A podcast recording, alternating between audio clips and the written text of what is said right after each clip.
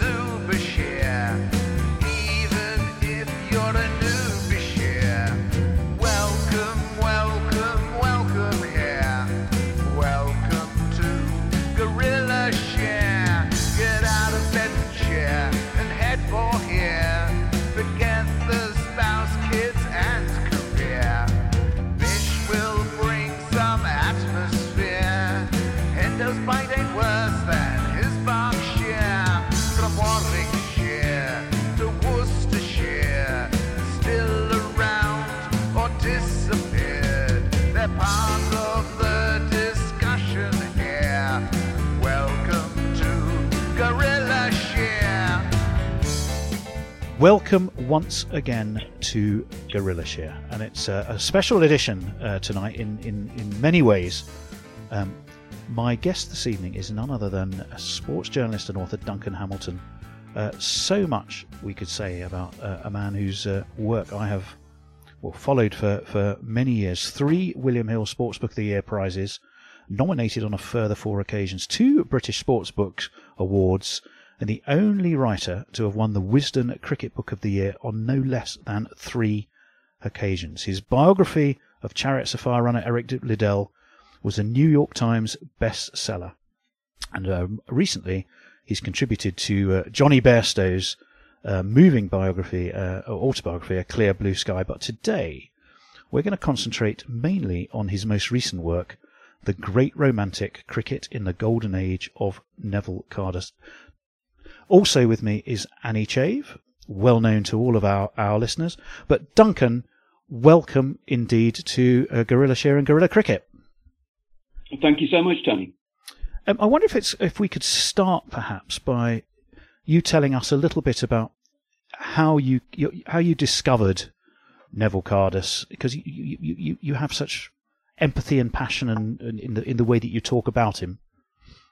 Well, it was 1973, and Cardus was being interviewed by John Arlott for the BBC, and they did four separate programs. And um, I caught the first one, mostly wanting to watch because of John Arlott, who was a massive, massive hero of, of, of mine. And I didn't really know that much about Cardus. But as he spoke, I thought, well, I really ought to go out and get some of his books. I think I just recently read J.M. Kilburn. I think I hmm. got him out of the library at the time simply because he'd got one of his collections out probably that a year. And Cardus interested me for an awful lot of reasons, really. A, because he was able to describe not only place, but actually movement and action. And I would sort of explain that they are two kind of different things, really. The kind of movement, I mean, is the way that the way that someone would actually play, Hmm. whereas the action would be the game uh, around him. And um, that absolutely fascinated me. And it was only really after I finished the book that I suddenly realised a, a uh, another significant thing. That was also the year that I learned how to type. I, I kind of went into um, a typing class purely because I decided that I was going to go into journalism. And I wanted Rather go ironically, sports something he never did. from uh, from my recollection, um, he he always eschewed uh, technology and typing, didn't he, for most of his career? Oh, he did. I mean, he he couldn't type.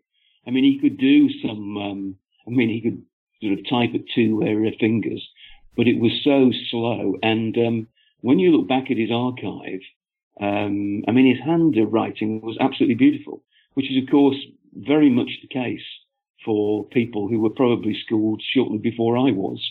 Um, I mean, I could never write a thousand words hand uh, hand uh, written. Hmm. Um, in fact, I can barely write two uh, sentences um, nowadays because I've been typing for so long.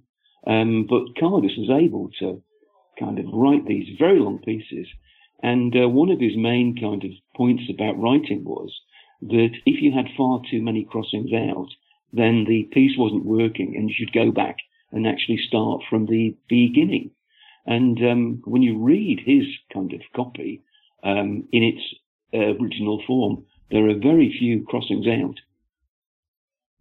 So, well, that's that's that, that that's extraordinary because if I think how I write, um, I'm constantly pressing the back button and, and editing editing the editings of my edits. Um, but you reckon somehow he he his flow was natural? Yes, I think it was. I think he was rather like J.M. Kilburn, who was exactly the same. Um, I think they were both um, essentially twins, really. I mean, I once described um, Cardus as the kind of Wordsworth of the kind of press box, Mm. and kind of Kilburn was more the um, Samuel Coleridge, um, kind of slightly less flowery. But um, Kilburn was exactly the same. Never uh, used a keyboard.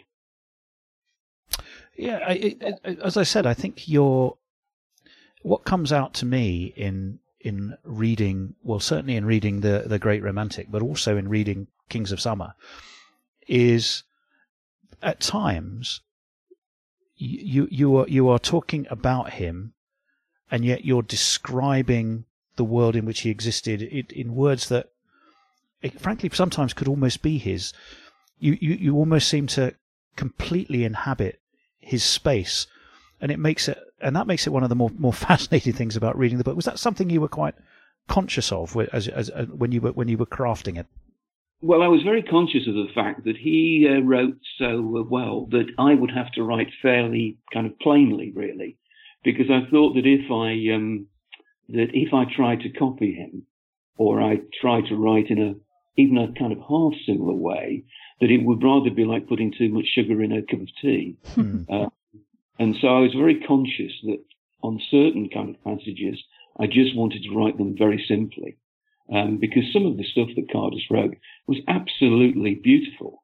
Um, and um, you kind of read it back, and if you just change the names, try to pretend it was from the 19, uh, uh, sorry, if you actually try to pretend that it was from the current day as opposed to the 19 kind of 20s, Mm. I mean, it would, I mean, it would pass kind of muster now.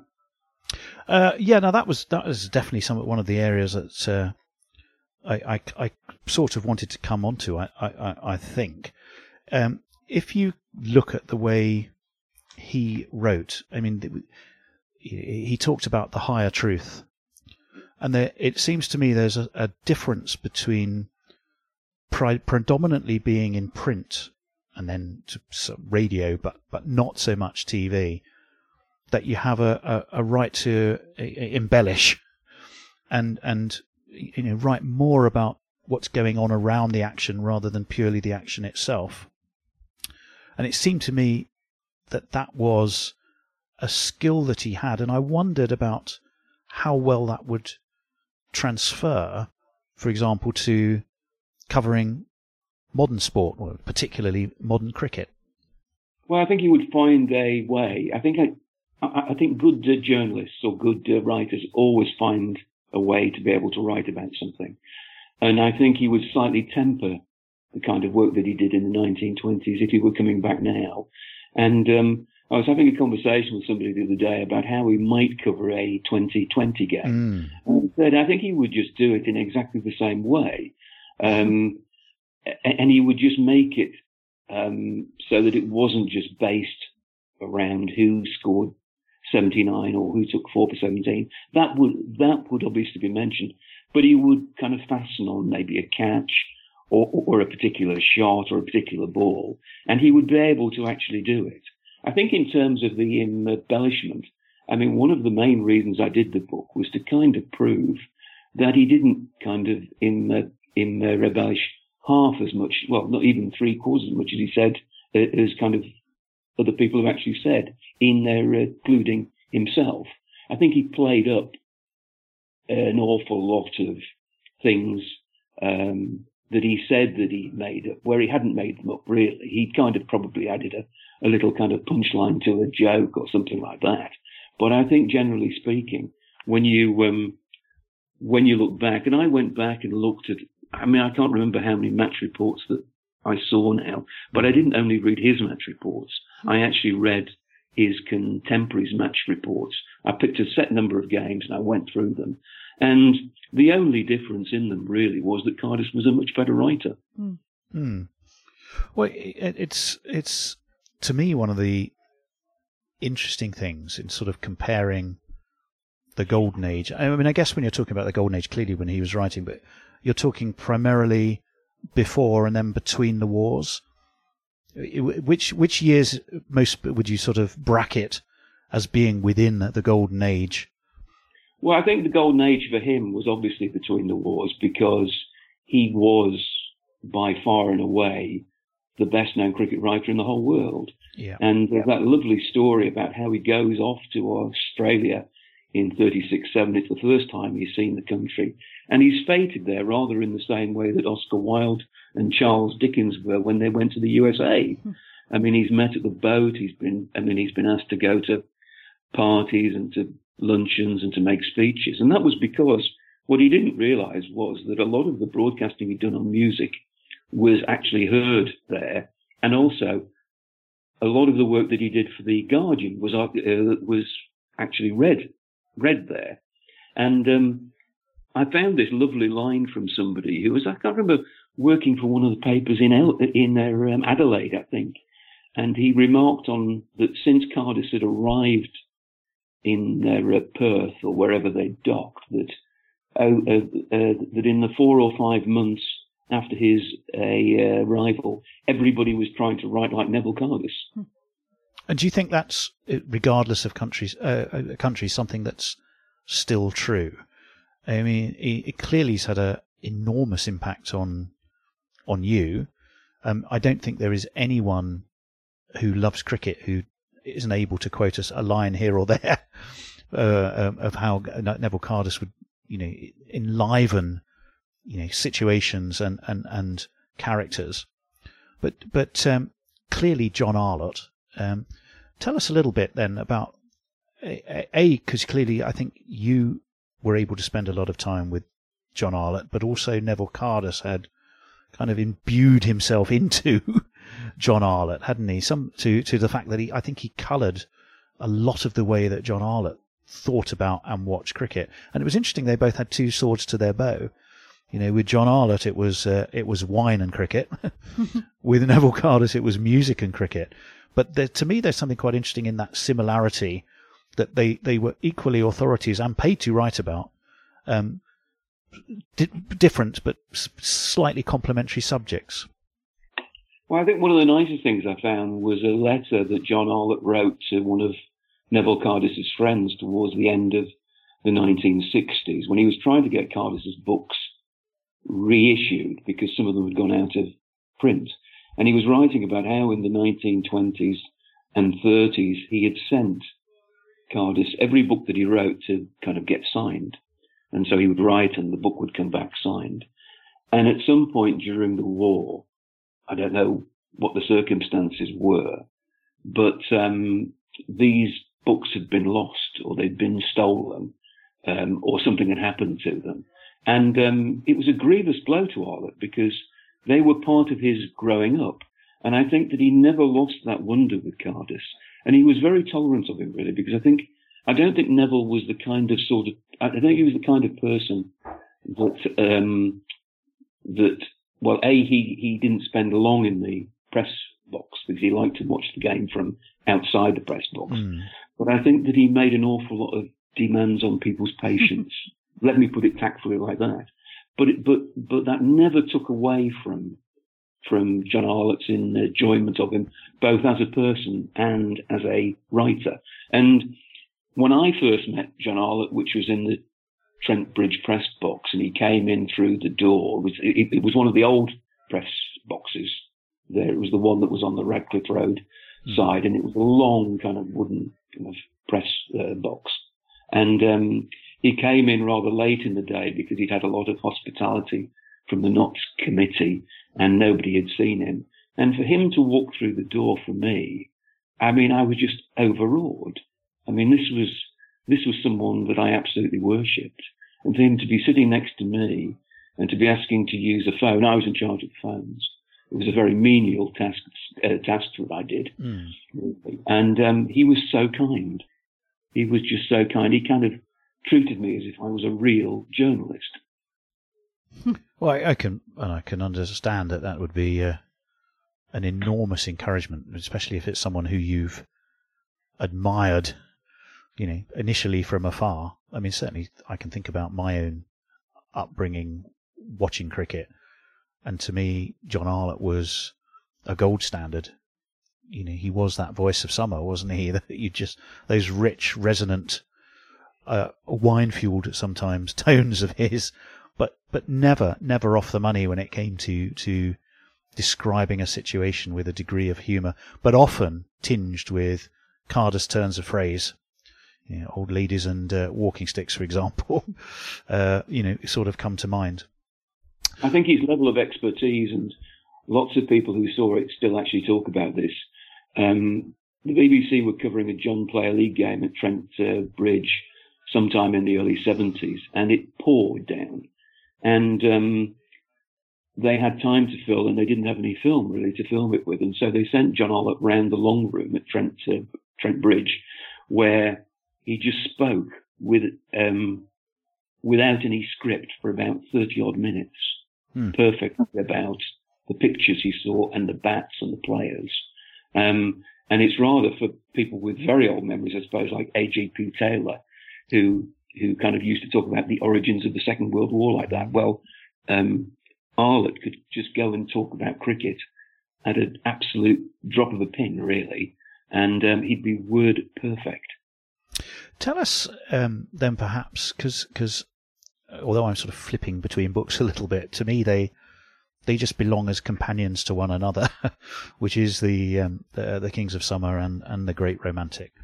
Um, one of the things was his ability to describe people, and there was almost a kind of a a Dickensian quality to some of the characters that he would he would create. You know the you know Reggie Spooners, the uh, AC MacLarens, the Cecil Parkin, who I think he called the Artful Dodger. You know Emmott Robinson.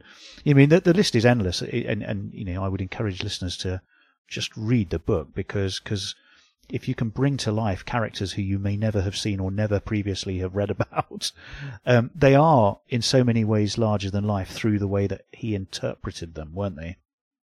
Well, I think one of the key things, really, Tony, is that when I look back at all the all the kind of um, work that he did, and he wrote millions and millions of words, Mm. certainly between, let's say, uh, 19, kind of 19, up to about 1936, 37. I mean, he didn't write as much in the last two years of that interwar period for for um, reasons of disenchantment, I think, Mm. mostly. But I think that um, when I went through all his Guardian reports and all the reports he did for so many magazines and all the features that he did, that you kind of realize how much Dickens was his kind of guiding light because Dickens appears so often in his copy and the characters of Dickens appear so often in his copy. So that I think that, that what he was doing was that he was looking down on cricket field and thinking, well, if Dickens was here, how would he write about Robinson or how would he write about Spooner or, uh, or kind of some of the characters of Lancashire? And I think that, um, he was much influenced by the novels that he read. I think he was probably more influenced by, by kind of fiction than he was by non-fiction. Um, which is the case for an awful lot of writers, really, especially non-fiction. Um, but I, I, mean, I, I kind of lost count, and I did a special, special little section in the uh, in the Great Romantic Mm. about the relationship between uh, Cardus's writings and Dickens's writings, mm. because he certainly took an awful lot from him. Yes, so I mean, one of the things that was sort of I was thinking about before this chat was what, in a way, as I said, with Neville Cardus, the reader probably hadn't seen the action, whereas today, the reader of anything, by and large, may well have seen the action because they will have seen a YouTube clip, or they will have watched it on Sky TV, or they will have watched it on um, BT Sports, or, or, or even seen clips on ESPN. There are ESPN um, Cricket Info. There are so many ways you can see and consume, and therefore your imagination, in some ways, doesn't need to be poked as much or stimulated as much. Um, if you think about then how he might transfer to today, what players do you think he might? Who who would be his modern uh, Emmott Robinson? Who would who would be an Arthur Ticker Mitchell? who might he latch onto today as and, and, and sort of really bring to life? Do you think? Well, I think one of the kind of disappointing things about modern cricket is that the correspondents don't get an awful lot of chance to watch county cricket. I mean, if you are a, a kind of cricket correspondent nowadays, because the test and the one day game is just an ever whirling carousel, you, you kind of don't really find yourself down at um, Hove very often. You don't find yourself down at Taunton unless, of course, it's for an international Mm. one there a day match. Um, I mean, I suppose that out of the out of the modern cricketers, I think he would get a great deal out of Ben Stokes. I think he would get an awful lot of ben, uh, um, um, out of him. Uh, I, I, think any fast bowler, um, certainly, because he particularly loved fast bowlers and he particularly loved spinners. I mean, you were right when you said that obviously um, virtually no one had seen the um, the kind of players that he was talking about in the 20s or 30s. Pathé, Pathé News um, did a series where they went round all of the counties Mm. towards towards the end of the 20s and uh, the beginning of the 30s, and they did these little 10 minute films.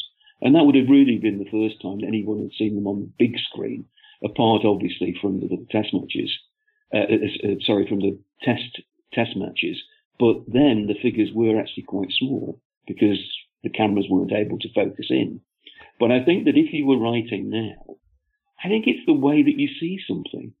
I think that he would see something in, in a player like Ben Stokes that uh, that he would still be able to kind of pick up and and kind of use. And as a reader, you would probably say, "Well, I hadn't noticed that before." Um, I just think that was the kind of writer that he was. There was a touch of genius about him, really. Well, Yeah. more than a touch. Well, it's almost it's almost it's it's spotting the theatrical and literary potential in a character.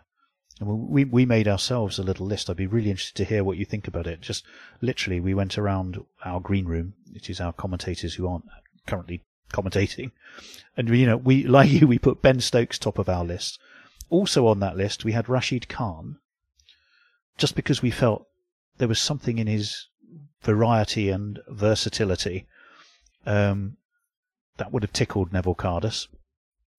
Uh, we had Darren Stevens on our list, just because he represented that doughty warhorse of, of a of a county cricket trooper that always brought something to the party.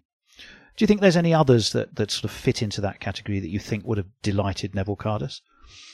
Oh, I think he would have had a great time with Kane uh, Williamson. Mm. I think he would have loved Kane Williamson.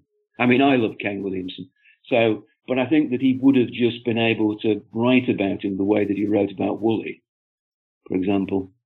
I think he would have found something in him, despite obviously Woolley was a left-hander, but I think he would have found something in Kane Williamson, just in the sheer simplicity, the, the, the, the kind of beautiful simplicity of his shots.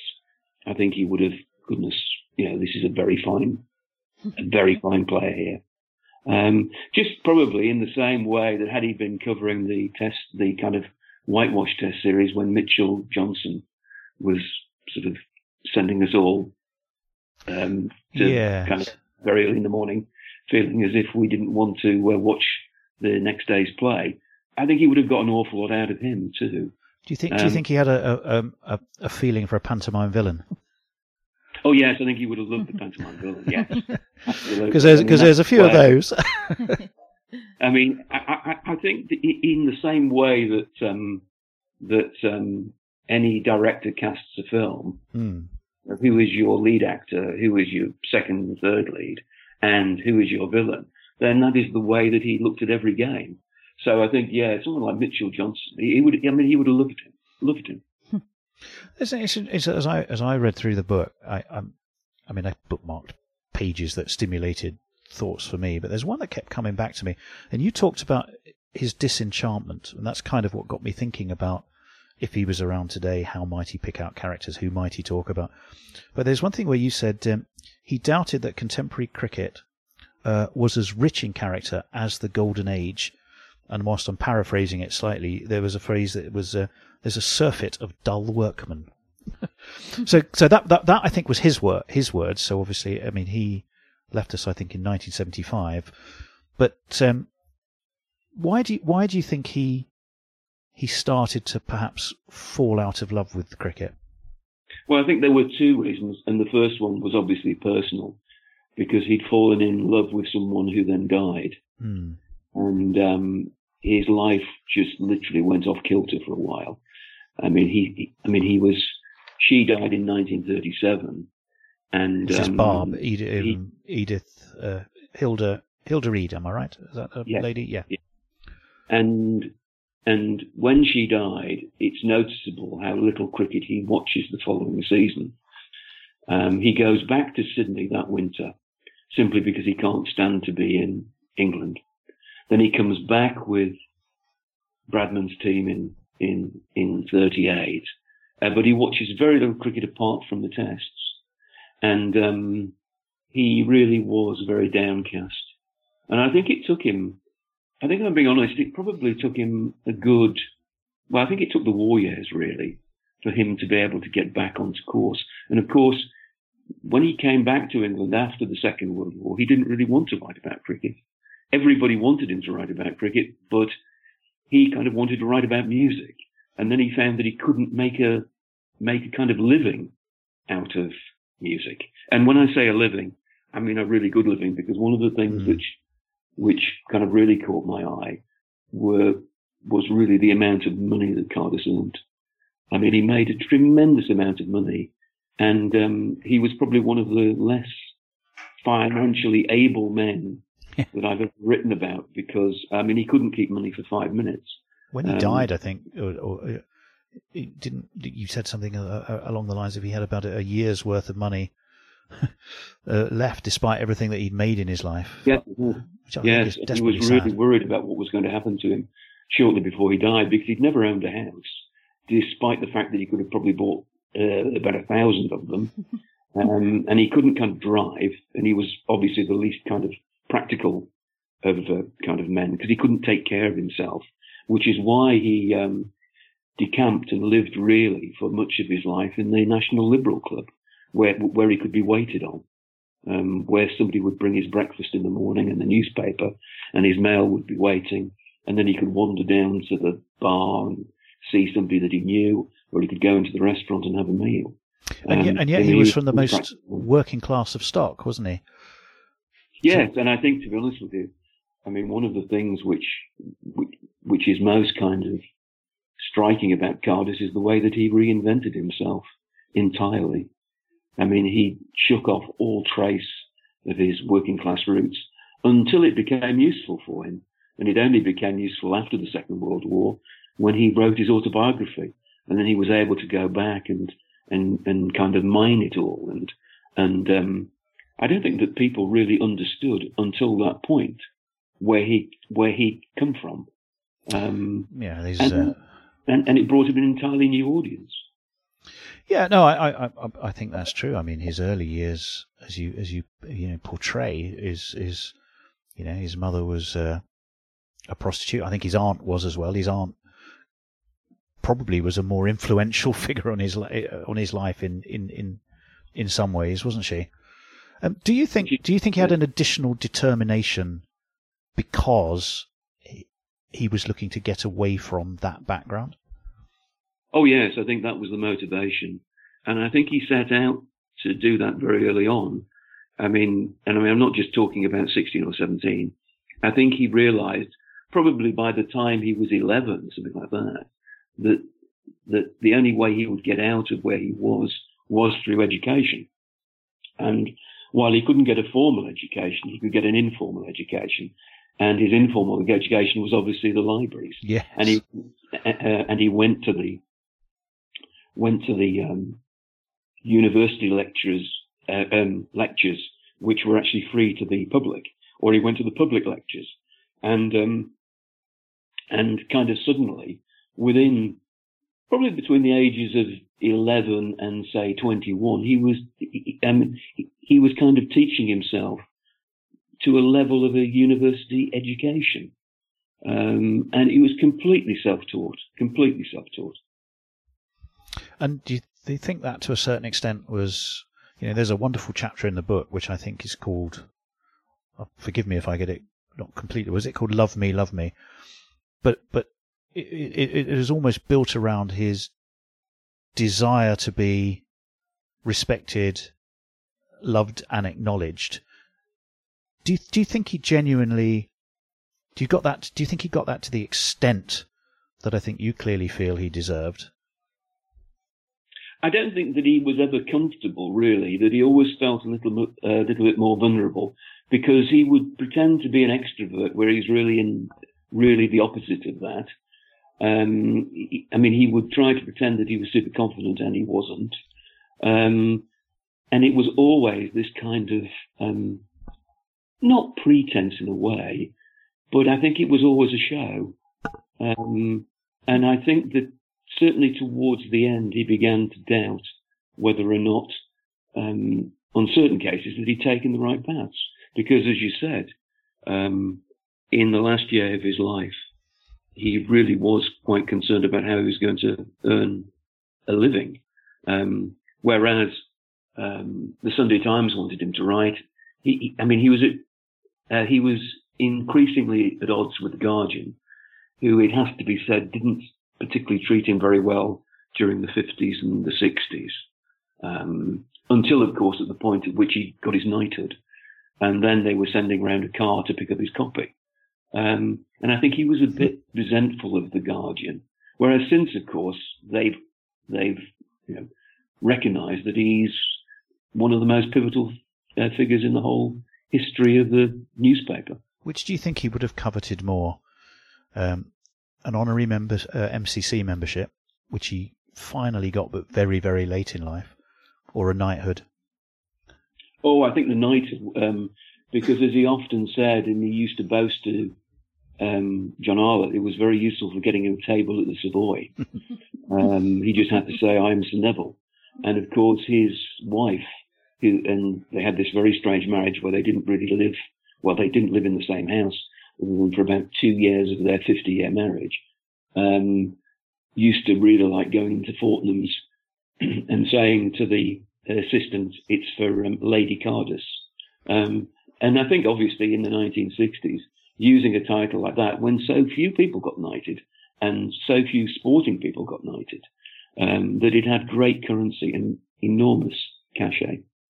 Didn't you say the year he got knighted was um, wasn't Alf Ram- Sir Alf Ramsey as he wasn't he one of the other sporting characters the same year, or did I did I dream that?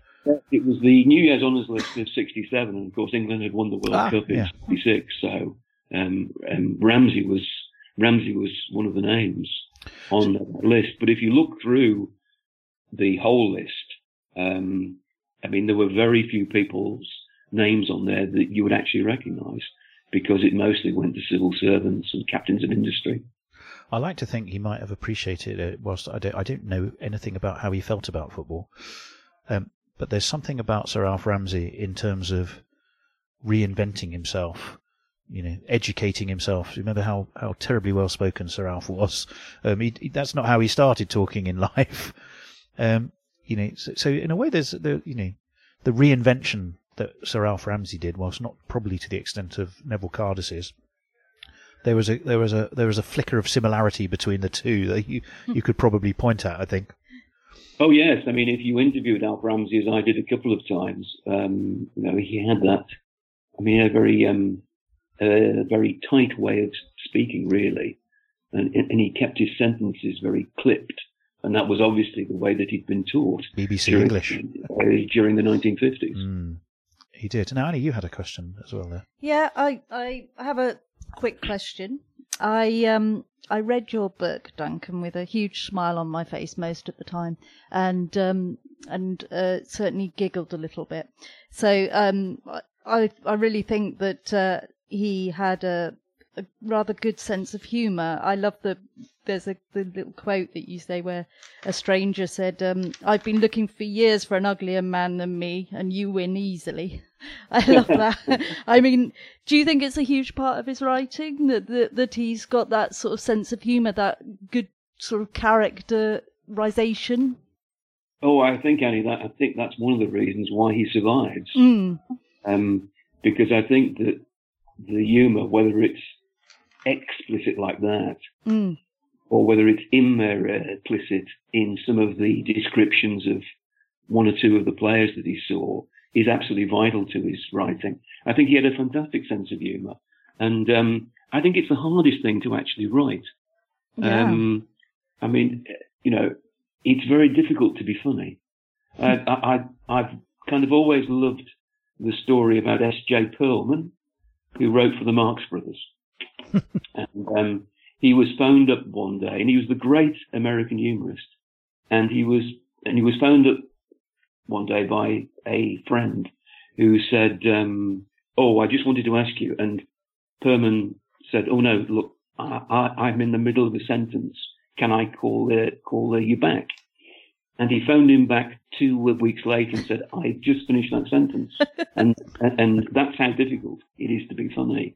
Whereas Cardus, Mm. it, it kind of just came sort of naturally to him. And when you look at his contemporaries, um, particularly through that period, I mean, I don't think anyone would call E. Um, E. W. Swanton humorous. No, Um, no, no, no. R.C. Robertson Glasgow, yes. Uh, but generally speaking, everyone else was kind of Mm. rather sort of plain and sort of factual, really. And and that was another reason why he kind of stood out. Yeah, he seemed to bring his characters very much al- the the characters very much alive, didn't he? I, Oh, uh, I think that was the vital thing for him. I don't think that you would have read one of his match reports um, purely to find out the score, because you could have got that from the scoreboard. H- How do you think, Duncan, he might have managed social media in the modern day and age? Can you see? Can you see him distilling the the, the, the breadth and, and, and wisdom and humour down into you know enough characters for a tweet, or do you think he'd have just eschewed that and wanted nothing to do with it? Um, I can, well, perhaps I'm a bit kind of biased here, but speaking as someone who doesn't do social media, because I think that way madness lies, I would, I would have to say that I think a, a kind of person of, person of Cardus's ilk probably wouldn't go anywhere near social media. Um, obviously there'd be enormous pressure on him from his publisher to go on social media and from his newspaper, but I just don't think he would do it because um, I um, I think he would always prefer the kind of broader broader canvas because it's so difficult then to um, if you're on a very narrow canvas to be able to get the kind of nuance and um, so often people do it with the exclamation mark, which I always think never in uh, proves a proves a good joke and doesn't rescue a bad joke. Yes. Um, that that I just don't think he would do it. Oh, that I, I, I kind of had the feeling that, that that that might be the case. What do you, do you think if we re- think about other communicators and writers today? Um, who do you think there's any any who stand out to you in the modern world who have elements of Neville Cardus in them or their approach? That Oh, ability to bring life and colour to characters and, and tell a bigger uh, to tell a higher truth. I think if you were to kind of chart a family tree of cricket writers, then he would be at the top, obviously, because because mm. everybody has come from Cardus, because he invented modern modern cricket writing. Um, and I think that everybody, whether or not they will admit it or not, whether or not they know it or not, has something in him because they will have read it and you retain it rather the way a plant retains water, I think. And, and so at some time it will slip through. And I will go and read an awful lot of cricket writers and obviously an awful lot of cricket books and things like that. And I will, you know, I will maybe go through pages where I don't recognize um, any other kind of writer there other than the writer himself. And then I'll suddenly come across a kind of passage or a paragraph, and it will be um, a, a, kind of a, um, a kind of moment where I'll say, "Yeah, Cardus could have written that, or Robertson Glasgow could have written that." But of course, Robertson Glasgow wouldn't have happened without Cardus. So of course, everything came from Cardus. Yeah, I mean, we're you know we have a number of. If I look at today's day and age, if I look at George Dobell, you know, older, but, but, a Matthew Engel, a Jonathan Liew. The, the, these, the, I see elements of Neville Cardus in in all of them. The, their you know their occasional ability to turn a phrase, their their the the, the colour they can bring to to what they write. By the way, other cricket writers are available if any happen to be listening to this. But um, but they and Lawrence Booth as well. They, they, these are some who I bring to life. Do you think ex players who become journalists and then broadcasters have the same? Can, can they they imbue themselves with some some Neville Cardus, or or do they struggle more? Do you think? Well, it really depends on how much you read. I mean, I always say that you can't write unless you read, and that was something that um, I mean, I would say obviously Cardus because he because he because he read so much, but you know, obviously other people like John Arlott uh, because he was a poet. Mm. Um, he used to produce poetry programs. Um, I mean, you talked about Matthew. Uh, you talked about Matthew Engel mm. there.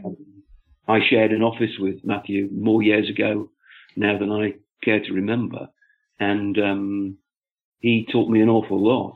And one of the things that he taught me was that if you only read books about sport, then you will only write books about sport.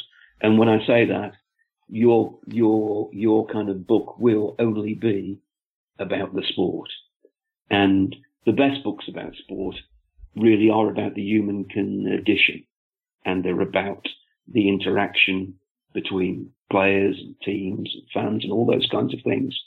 Um, and so whether or not, I mean, it doesn't really just um, uh, apply to ex-players coming into the game. It applies to anybody really who wants to kind of write, and certainly about sport, is that um, your reading should be as broad as it possibly can be. Yeah, I, I, I, I would go along with that. Now, we have a number of things in common. Um, I think one is an abiding love of sport. one is an incredibly abiding love of cricket, and I want, I would, I would, we will want to talk to you a little bit more about the current state of cricket. Um, but the other one thing we, we definitely have in common is that both you and I did attend all four days of uh, Middlesex and Yorkshire at the end of the 2016 series.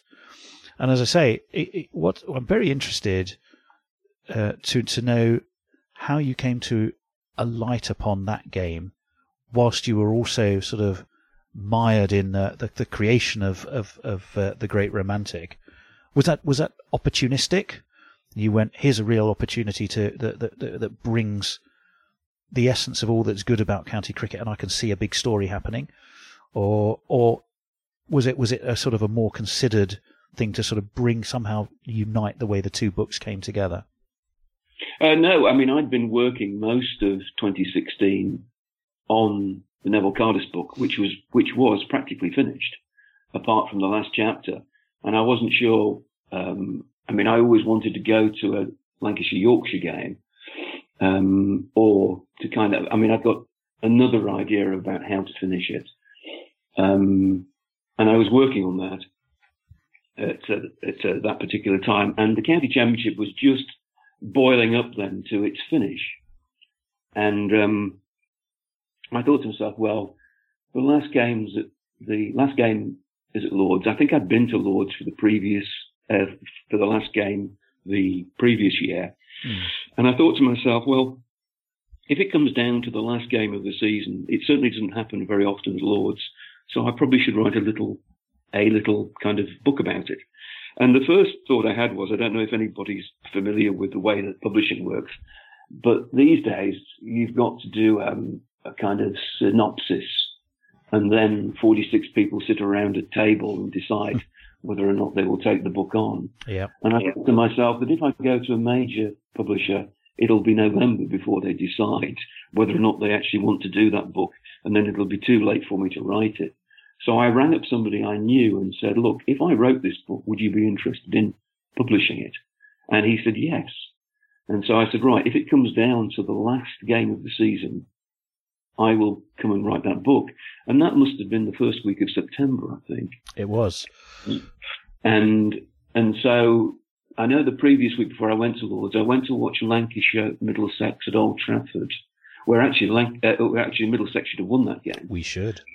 And um, and then I went to Lords and I booked myself into a hotel not too far from the ground and just literally threw myself into it. I thought, well, um, you know, I'll just take as many notes as I can, and um, then I'll come back and I will write it. But the thing was, I had promised myself, and I did say to the publisher, I said, look, I said I can't finish it.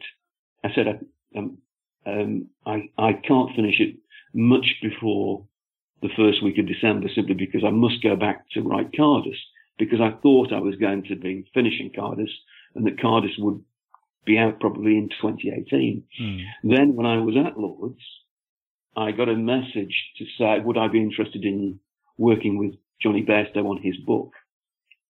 And so um, I said yes immediately, hmm literally within 10 seconds.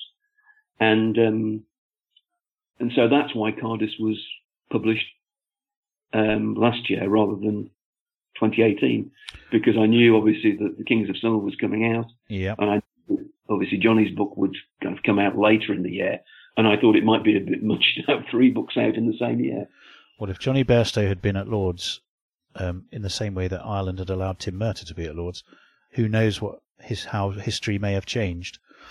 But uh, that wasn't the case. It, it- what fascinated me, and what um, so you you live in Yorkshire, um, and originally you're from is it from Nottingham? And um, well, I'm originally from the northeast. I'm originally uh, from Newcastle. Right. Yeah, yeah, yeah. But then you you you, you worked and, li- and lived for a long time in Nottingham. We, yeah, we, we, we- um, really um, when I was a child. Yes. Mm. So as you're covering the sort of the, the, the great climax to that season, and Yorkshire are playing Middlesex, um, are you seeing it through Yorkshire eyes, or are you seeing it through completely impartial eyes? I think you've got to see it through in the partial eyes. I was Yeah. very, um, I was very um, um, pleased when a couple of people who were Middlesex fans sought uh, me out somewhere and said that they thought it was just very, very balanced because um, I thought Middlesex was the best side of that that uh, um, summer, and um, they deserved to win the championship. I mean, Yeah. it would have been a nice story for me had Yorkshire become the first side to win it three successive years, the, first since Brian Close's side in the Absolutely. 60s. Middlesex But- have tried but never done it. But I just thought it was just a fantastic story, really. And the game had so many turns and twists and corkscrew um, changes of fortune. And if you remember most of all, Tony, on that, um, I think it was the Thursday afternoon when it was raining and or it was dark and, um, and Ryan Sidebottom was just kind of clinging on so they could get past the total that would, that would, that would mean they wouldn't have to follow on or something. Mhm. And it was just a fantastic match, really. Well, I, I, thinking back to characters, um, I, I spent a bit of time that evening chatting to Tim Bresnan, I think Oh, yeah, would have made a 142. Yeah, absolutely. What? A, I mean, if you want to think about, if you know, if you if you place yourself in the suit of the, of Neville Cardus, and you're thinking about a character to bring to life who is larger than life.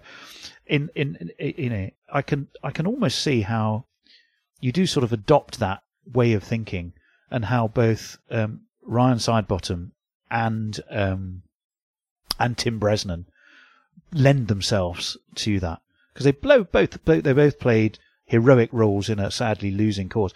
And what I do recall is Tim Bresnan was such an utter gentleman and such good fun in the bar afterwards. You know, he, he, he, he must have been inside so deeply disappointed, and yet externally he was he was just such he was such a nice guy and so fun to be with. It was very impressive. But but but I think we could add him potentially to our list of larger than life characters. Oh, yes, and I think um, I think now I um, now I look back on that book, I just had a hunch that it that it kind of might work, and I'm so pleased I did it because it may not happen again. No, well, um, I, I just want to ask Annie a question um, because Annie is a cutter and she bleeds Somerset. I can assure you. Um, where where were you, were you there at Lords or were you following from afar in, in impotent frustration? I was agonizingly listening in the garden at home. Oh Lord! And it was, yeah, it was rather hellish to tell you the truth, but yeah, delighted for Middlesex, of course. Because also uh, there was such almost Machiavellian intrigue Mm. in the in the in the conspiracy to create the result. Duncan, don't you think? That It was, part of the drama. Right. It was absolutely right. Anyone would have done it. Yes, I think anybody would have done it, and I think that had they not done it, they would have regretted it for the rest of their playing lives.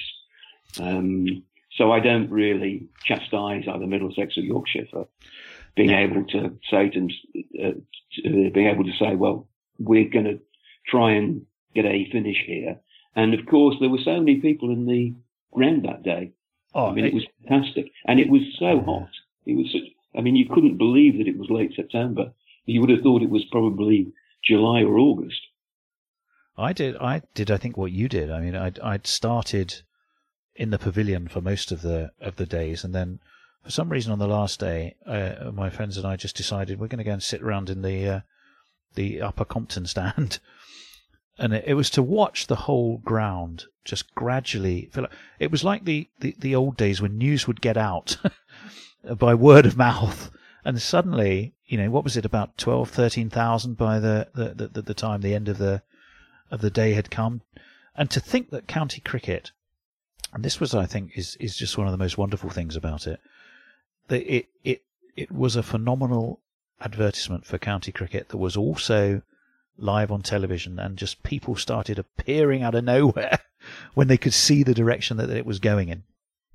And I think one of my favourite memories is actually um, after the match was over, when I went to queue for one of the scorecards, and the queue for the scorecards was just enormous. Yes. Everybody wanted to take back a souvenir. Oh yes, I, ha- I I have mine at home. Um, I've g- so you you are currently working, I believe, or th- no, there is a book coming out in July for you. Um, is it called um, One Long Beautiful Summer? It is, yes. Tell us a li- tell us a little bit about what we can expect there. It is available, by the way, to pre-order on Amazon right now. Um, well, basically, I decided. Um, I was thinking. Well, it's about a month ago. Uh, sorry, a month ago. A kind of year ago this month, because in January is the time where I start to look at the fixtures and I start to order my Wisden and do all the things that you get ready for the summer. And uh, because I find it a very dull month and it really does drive me mad. Um, and so um, last year I picked off the shelf a book about. Uh, uh, I, I picked off the shelf Edmund Blunden's Cricket Country, Mm. and I hadn't read the book for ages, and I don't know if anybody knows anything at all about it. But it was, but it was written during the early 1940s, during the Second World War, uh, when Blunden slightly feared that there would be no cricket for him to come back to after the war was over, and he was missing it so much. So he decided to write down his memories of all the cricket that he'd seen. And I suddenly thought, well, I wonder whether or not, as a little bridge, um, I should go back and say that in 2009, um, I um, I wrote a last English summer, which was my kind of trek around the grounds of England and into Colwyn Bay in Wales, Mm. It's a wonderful book. Recording what I thought was would would be one of the last full English summers before there was a great change for one day cricket. I must confess that I didn't myself even anticipate that it would be uh, um, that it would happen as quickly as it did. Um, but um, when I think about it, I saw the last um, MCC champion champion county game that was staged at Lords, Mm. and it was utterly freezing. I can tell you. um, I saw a Pro 40 game. That's the one I saw at Colwyn Bay, which is a tournament that kind of doesn't exist. And if you go through the England team that I saw play at Edgbaston that year in the Ashes Test, well, there are very few of them left. And of course, lots of people have, you know, aren't aren't kind of in the uh, game now. And so I thought, well, it would might it, it would be a nice little bridge if I went back um, during the summer and did um, just a kind of summing up of of kind of what's happened in the in the ten years since. And so and so I did several several games. I was lucky. I got to go to the um, the um, the what turned out to be the last day of the test at Headingley. Mhm. Um, Wow. I went to watch Leicestershire versus Northamptonshire. I, as you know, I went to Somerset, Essex, and I went to one or two of the games. I saw Jofra Archer play for Sussex Seconds, and I thought the place would be packed out. And by noon, when Archer had already taken about four wickets, I think there were 73 and three sort of dogs on the ground. Um, and there's a bit more polemic in it, I suppose. I was just very concerned that um, about what the kind of hundred will do to the future of cricket. Um, someone asked me uh, just before Christmas whether I thought the kind of new competition would be a success, and I said yes, I think it will be a success. Uh, but the question is, how, where, and long will it be a success? Whether or not, after the initial interest in it, in in kind of five or ten years' time, will it kind of still be a success? Mm. And and the kind of damage that making it a success could actually cause to the long term future of long form cricket. And I suppose that's that's what one one long and beautiful summer is about. And um, the title comes from um, the last ten minutes of the match at uh, Taunton. I was sitting with a friend of mine, and because obviously the result was then known, everybody knew that Essex were going to win, Mhm. and they're just playing out time really. And we started talking about.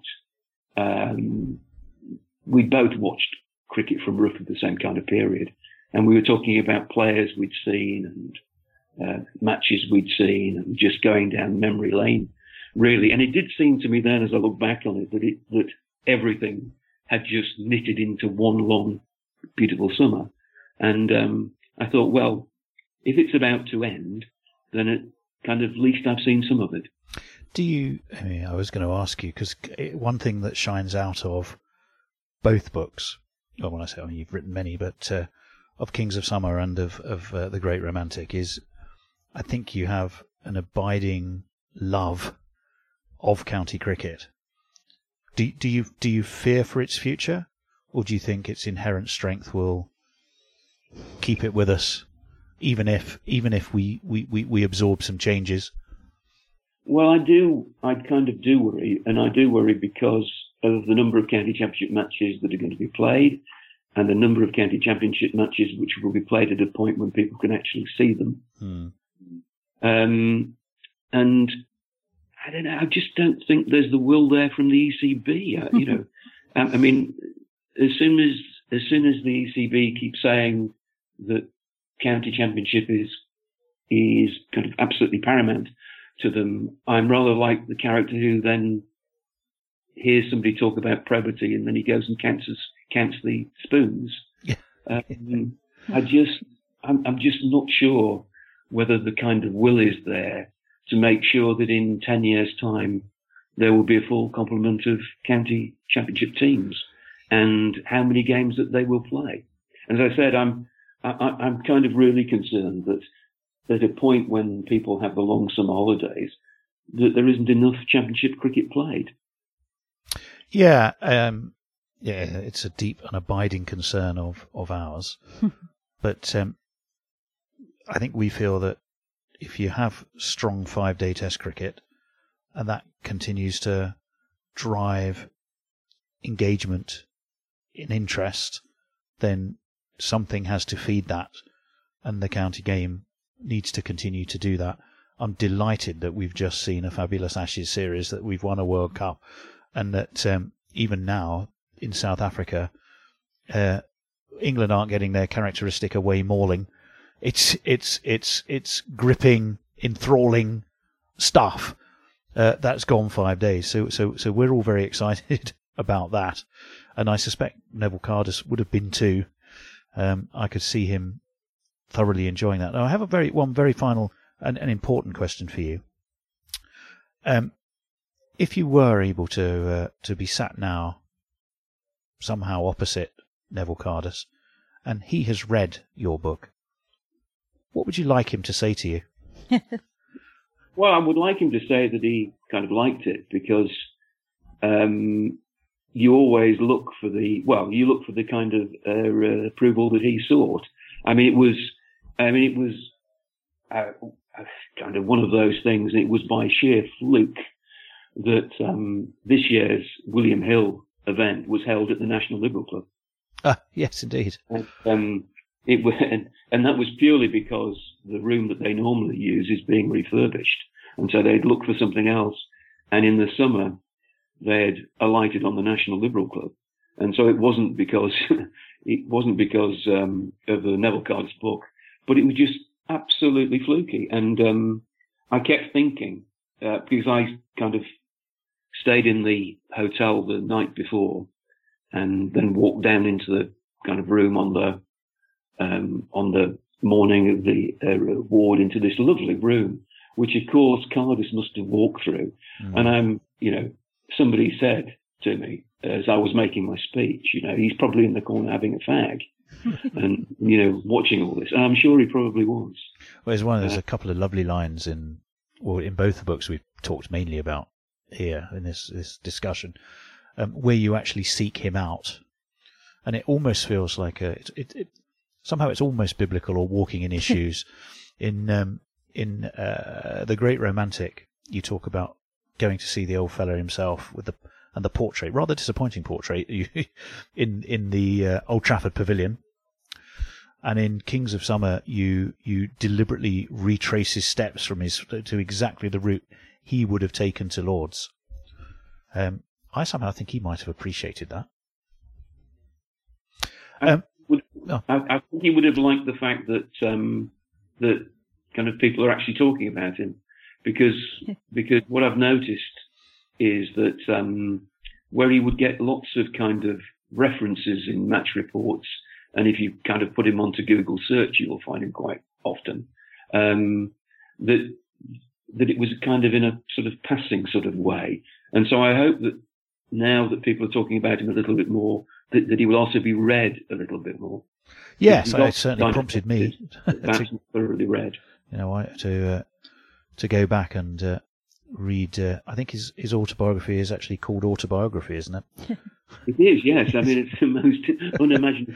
Rather prosaic title, but nonetheless, it's. But it's a uh, lovely book. Uh, well, look, um, Duncan, thank you so much. Um, it's been a joy to read the books. It's been a joy to chat to you.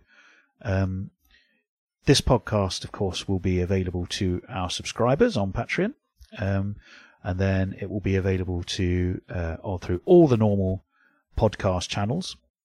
Duncan, thank you so much again for your time, wisdom, and just enjoyment of the books we've talked about. Uh, the Great Romantic, uh, the Cricket in the Golden Age of Neville Cardus, Kings of Summer, and up and coming, uh, the Long Beautiful Summer, which uh, is released in July. You'll find those in all good bookstores, whether it's online or uh, or, or bricks and mortar. Um, I hope they do fantastically well for you, Duncan. It has been an absolute delight, and thank you once again, and thank you, Annie. Thank you both. Thank you so much, Tony, and thank you so much, Annie. Cheers. Take care now. From Gloucestershire to Leicestershire, up into the stratosphere.